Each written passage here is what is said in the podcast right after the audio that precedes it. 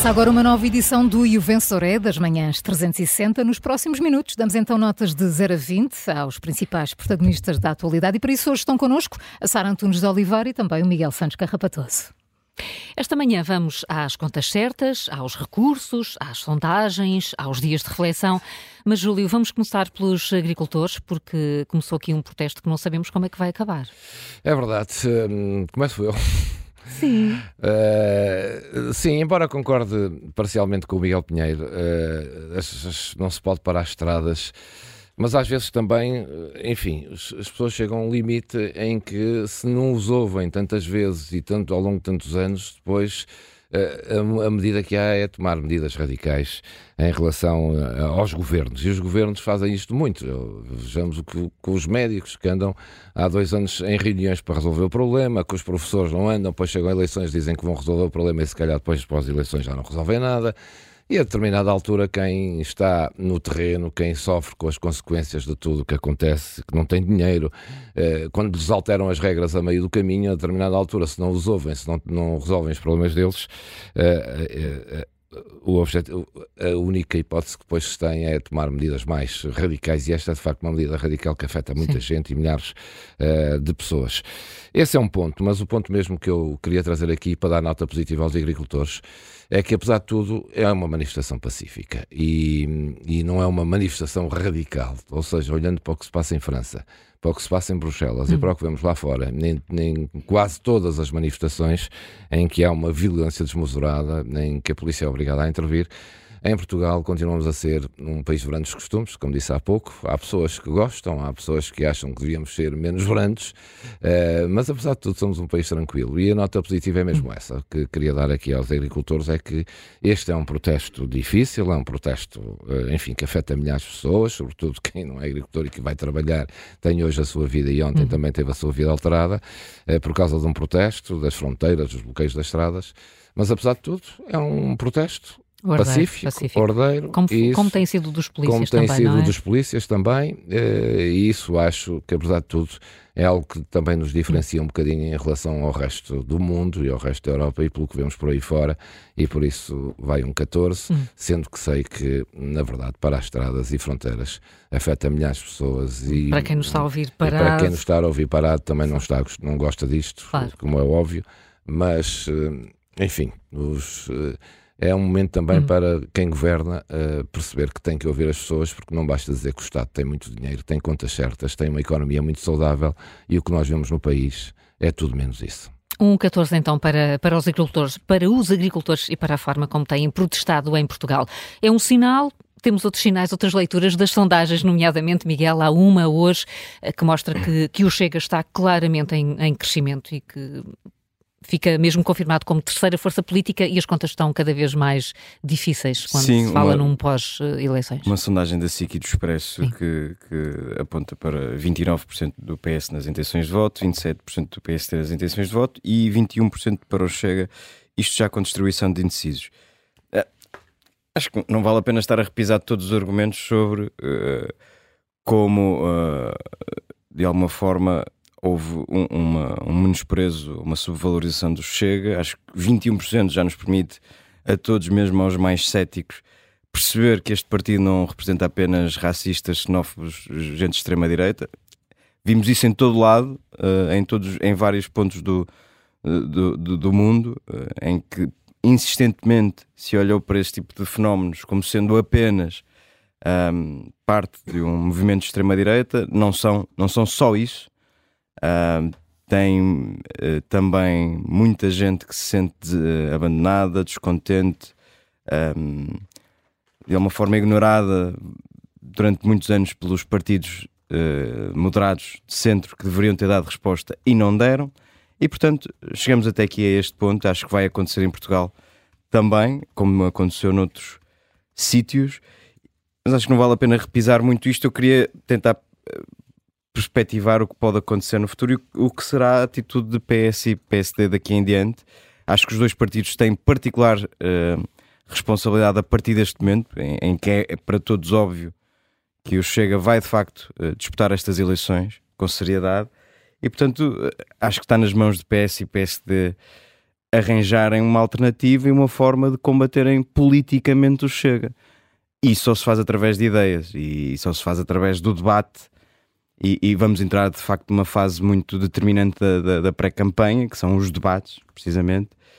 E aqui o, o Partido Socialista terá a responsabilidade de, de uma vez por todas, um, uh, decidir o que é que quer fazer, se quer de facto continuar a alimentar o fenómeno uh, artificialmente, uh, pondo-se ou, ou, ou, criando uma, uma, uma, competição virtual entre PS e, e, e Chega para enfraquecer o, o, PSD, se é isso que o Partido Socialista quer fazer e se está disposto depois a assumir as consequências disso mesmo, portanto, é, é a implosão do sistema tal como, com, tal como o conhecemos, e o PSD tem de decidir se uh, vai ou não, ou vai, melhor, se vai continuar a ignorar o Chega ignorar aqui no sentido eh, de, de não o combater ativamente, no plano das ideias, mais uma vez, se vai continuar a olhar eh, ou a subvalorizar o, André Ventura. Luís Montenegro tem insistido muito nessa, nessa estratégia, deixando para Nuno Melo esse combate.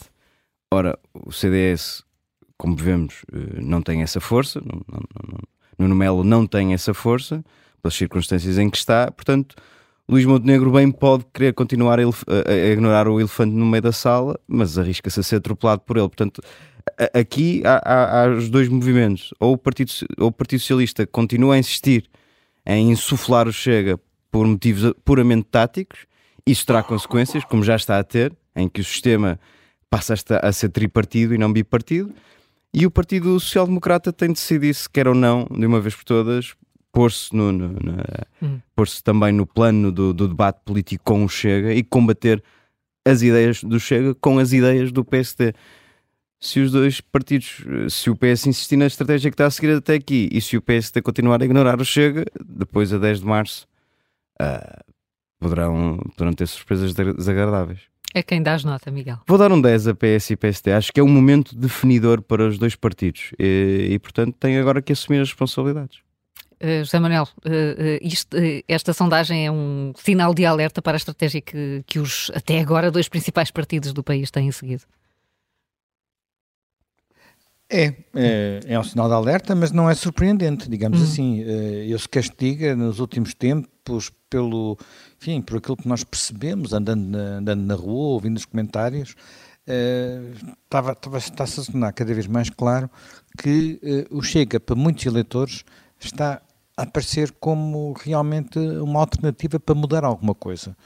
E há uma, uma vontade em, em, muita gente de mudar, e não é por acaso que, neste momento, o, o partido que, enfim, a sondagem tem mais dados interessantes, e um desses dados interessantes é, uh, e muito reveladores, é o, o, facto de, neste momento, o Partido Socialista basicamente depender dos, dos, reformados. Metade dos eleitores do Partido Socialista têm mais de 65 anos.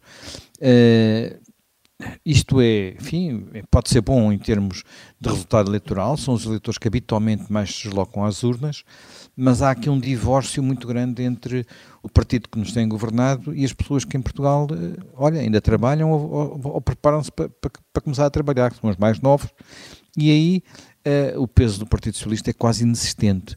Uh, só 6% dos eleitores do Partido Socialista têm menos de 35 anos. Portanto, ninguém, uh, nenhuma das pessoas, quem pensa no futuro de Portugal aparentemente não pensa na, na, no Partido Socialista como alternativa de, de voto. Uh, e, uh, portanto, ao olhar para, para os dados da sondagem, temos também que olhar para estes, para estes elementos para tentar perceber o que é que se está a passar num país que também aqui parece muito bipolar e bipolarizado. Hum. E, portanto, eu, eu, eu, concordo muito com aquilo, perdão, concordo muito com aquilo que disse o, o, Miguel, o Miguel Carrapatoso, mas acho que temos que acrescentar também estes elementos relativamente àquilo que os outros partidos são hoje. Não sei se vais, se queres mas, dar nota à eu, sondagem ou se queres eh, passar para, não, para o outro tema nota, do dia da reflexão prefiro, nos Açores. Hum. Olha, prefiro, prefiro dar nota ao, ao, dia de reflexão nos Açores, ou melhor, prefiro dar nota à Comissão Nacional de Eleições, hum. que acha que por haver uh, por ser dia de reflexão nos Açores, uh, a política deve parar no continente e deve parar no resto do território nacional. Portanto, uh, isto não faz sentido nenhum. Quer dizer, o dia de reflexão em si já faz muito pouco sentido. Tem inúmeras regras que são um disparate completo. Nós que somos jornalistas e temos que editar uh, jornais, jornais televisivos, jornais radiofónicos, jornais online, sabemos que é absolutamente, é, é, é, não faz sentido nenhum que a Comissão Nacional de Eleições exige que uh, os órgãos de informação sejam de Marte no dia de, de, de, de, reflexão, como se em Portugal não houvesse, não se passasse nada, portanto uma coisa qualquer idílica, não se pode ter nada referente às eleições numa homepage, não pode haver nada numa, num, num, quer dizer, aquilo que se passa numa campanha eleitoral é que na prática, por exemplo, os comícios de encerramento não são na véspera, não são no encerramento da campanha, são na véspera do encerramento da campanha para poder haver notícias ainda sobre esses comícios no dia seguinte, portanto tudo isto é um disparate completo, já devíamos ter mudado estas Há que regras. desafiar isso, Samuel maior disparate. Claro, há, há, que desafiar isso, há exatamente que desafiar isso. E, e, e eu no passado já tive uh, responsabilidades em alguns desafios à lei, designadamente publicar sondagens quando elas eram proibidas de publicar durante um período in, incomensurável, e depois a lei mudou, felizmente. Porque havia sempre sondagens uh, a circular há... nos metidetos políticos, só que não podiam ser tornadas claro, públicas. Havia, havia, havia sondagens, uma assimetria de informação. publicadas claro. em Espanha, por exemplo Claro. E havia sondagens que eram publicadas em Espanha, houve até um, uma vez uma que, foi, que era completamente manipulada, que foi publicada num jornal espanhol e que andou por aí a circular por todo lado. Não fazia, isto não fazia sentido nenhum. E esta, e esta ideia de que uh, uh, é preciso congelar todo o país uh, por causa de umas eleições nos Açores, epá, acho que esta, quer dizer, não, não creio que isso decorra da lei, sinceramente, e sobretudo decorre de cabeças um bocado quadradas que parecem ser aquelas da Comissão Nacional de Eleições neste aspecto, que em, em outros aspectos também já têm tido uh, avaliações daquilo que é a ação dos órgãos de informação também bastante obtusas. Uh, portanto, olha, para hum. esta esta deliberação da Comissão Nacional de Eleições ou esta comunicação da Comissão de Eleições, eu hoje, apesar de ser sexta-feira e ser um dia, até agora só estamos com notas positivas, eu vou estragar a média, vou hum. dar um zero direto, pá, porque eu estou muito saturado destas, destas regras e da forma como elas são interpretadas. Uh, fica o teu zero e fica também uh, a recomendação para o explicador de hoje, que é precisamente sobre o assunto e com o porta-voz da, da CNE e também o representante da Iniciativa Liberal. Uh, Sara. Olha, e antes que o Paulo, o Paulo antes que o Paulo fale, deixa-me só dar uma novidade ao Paulo. Diz-me. Eu já tenho um trator, pá. é pequenino, não dá para, para, para bloquear estradas, mas se quiseres, posso-te emprestar. Já tenho então, um olha, mas dá, dá, para bloquear seguramente ainda dá o Miguel Pinheiro em para estradas mais de Sintra. Miguel Pinheiro já não precisa de, de comprar. Desculpa, Obrigado, eu, eu de repente obrigado. imaginei Paulo Ferreira e Miguel Pinheiro, cada um no seu trator, no seu trator. em cima da Ponte Vasco da Gama. Foi uma imagem. Ia cantar em Zambujo, mas então ia comandar as tropas. uma voltinha. o meu trator. Bom, vamos conseguir continuar é. com, com, com, o que nos falta do vencedor com esta bela imagem. Uh, Sara, uh, se calhar também vais baixar a, a, média depois do zero do José Manuel Fernandes, porque queres dar nota a mais um recurso na Operação Marquês. Vou, posso dizer já, vou dar o mesmo zero ah, e este não transi, transita já em julgado. Não, não, não há recurso. recursos. Na verdade, eu estava aqui na dúvida sobre se dava uma nota positiva por ver alguém cumprir uma promessa, como sabemos isso é, é, cada vez mais raro, ou se dava uma nota negativa, como vou dar, por ver um antigo primeiro-ministro lidar com a justiça como vemos que José Sócrates lida. Estarão recordados que na semana passada, quando o Tribunal da Relação ressuscitou a Operação Marquês e mandou julgar Sócrates por corrupção, o antigo primeiro-ministro prometeu logo que ia contestar a decisão de todas as formas e já está a cumprir. Aqui está. Não tinham passado sequer sete dias e, e, aí está o primeiro passo, uma, uma reclamação que já agora se soma uma ou outra que já tinha entrado. Diz José Sócrates agora que duas das três juízas que decidiram contra ele foram transferidas de tribunal em setembro, eh, quando estavam no meio da decisão, e por isso a decisão é nula e o processo tem de ser entregue a outros juízes. Sim, estão a ouvir bem, é isso mesmo. Outros juízes tinham de pegar do zero no recurso do Ministério Público e fazer tudo outra vez. Uh, Bom, o, o meu ponto não está exatamente nesta alegação, que eh, já agora é uma alegação de secretaria, não tem absolutamente nada a ver com a forma como a prova foi avaliada ou o processo foi investigado, é só de secretaria. Mas tem, têm sido muitas de secretaria, não é? Ao longo certo, deste processo, não é? É mais uma. Claro, é mais uma. Mas eu queria deixar uma nota. As, as, juízas estavam em exclusividade com este processo. Elas foram de facto colocadas no Porto e em Guimarães, quando já estavam a analisar o recurso do Ministério Público, mas decidiu-se logo que a mudança, que resulta do movimento ordinário dos juízes, só seria efetiva depois delas decidirem sobre a Operação Marquês, ok? Mas enfim, mais uma vez, o meu ponto não é a alegação propriamente dita, é outro. É que eu nunca vi uma pessoa com tanta mas tanta certeza da própria inocência, fazer tanto, mas tanto, para não ir a julgamento provar essa mesma inocência. E depois ainda alegar que se não lhe derem razão, é o fim do Estado de Direito e a Justiça ultrapassou todos os limites.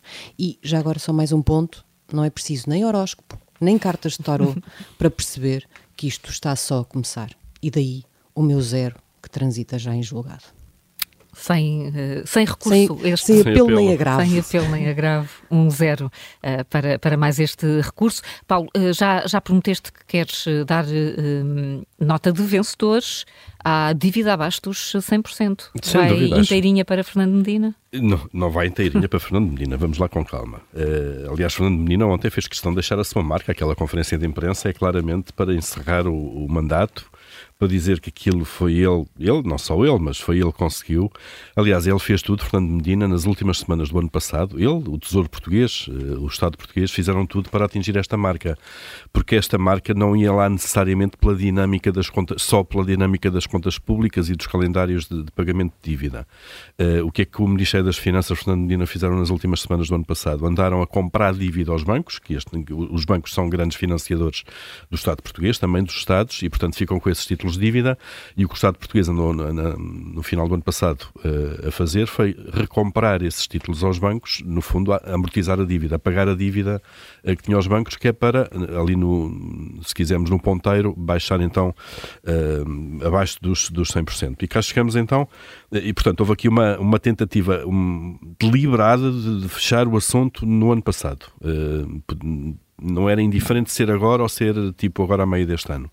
Claramente por questões, por questões políticas, na altura já se sabia que o país ia para eleições. E portanto Fernando Medina ontem foi buscar o seu troféu, eh, conferência de imprensa, dívida eh, nos 98.7, que é um número Mesmo curioso. assim, ó, Paulo, não, temos que, tu vais dar uma nota positiva, mas não, tens não, uma nota negativa à falta de educação do ministro do, do do governador do Banco de Portugal que resolveu estra tentar estragar a festa de Fernando Medina. Uh, tentou estragar, tentou talvez chamar a si logo de manhã os, lo, os lotos. Pois, facto, mas é, é, de uma, é de uma do mau caráter que é, é difícil de imaginar mais. É? Sim, é? Portanto, é assim, o número... Isso o número... Centeno nunca nos surpreende. É? Certo, mas o número, oficialmente o número é do Banco de Portugal, isto é, aquela estatística que foi ontem divulgada é uma estatística que compete ao Banco de Portugal calcular e divulgar.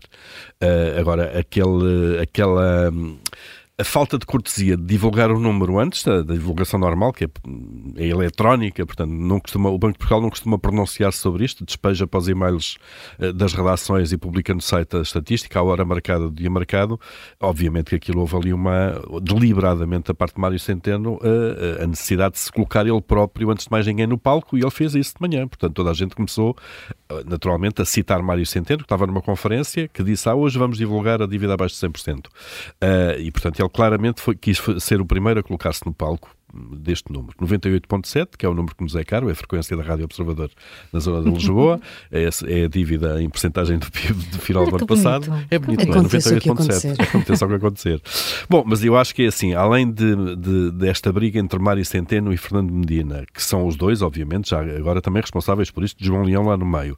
Já agora podemos reparar um bocadinho mais, não é? Que isto não começou, quer dizer, a trajetória de descida da dívida, depois do disparate de 2011 e 2012, não começou com eles. Uh, eu sei que isto custa engolir muita gente, Vitor Gaspar, Maria Luísa Albuquerque, se não tivessem feito o trabalho sujo naquela altura, não estávamos com a dívida que temos agora. Mas há aqui um longo caminho e depois, nesta reta final, em dois anos, eh, houve a, ajuda aritmética da inflação. Isso é, foi determinante para esta descida rapidíssima. A inflação provocou uma subida do PIB nominal muito acima daquilo que é normal e, portanto, como estamos aqui a falar de um rácio, eh, quando aumenta eh, o denominador, diminui o peso, como é evidente, e depois da carga fiscal, como é evidente. E, portanto, há aqui, há aqui digamos, louros repartidos para ministros das Finanças.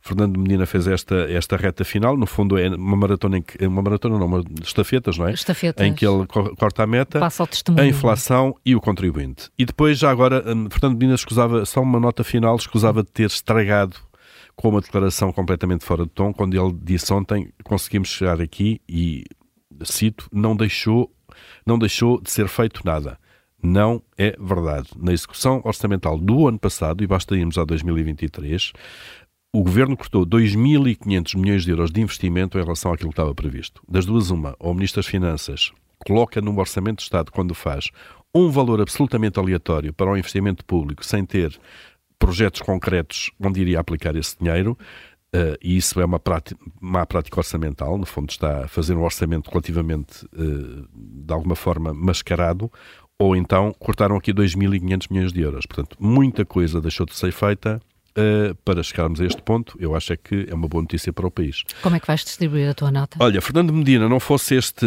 esta, não fosse este, enfim, esta tentativa de torcer aqui a, a realidade com a história do investimento público, levava uma nota maior. Assim leva só um 10. Uh, eh, o contribuinte eu acho que tem que ser aqui o grande obreiro, porque é ele que paga impostos para que isto aconteça, e depois é ele que ainda por cima uh, sofre o facto dos serviços públicos não terem a qualidade que vinham ter, por causa dos cortes no investimento, e o contribuinte leva aqui um 16. Um 16 para o contribuinte. Bom fim de semana para vós. Bom o, e o vencedor é, está sempre ao sábado e ao domingo depois das notícias das 10h30. Até segunda.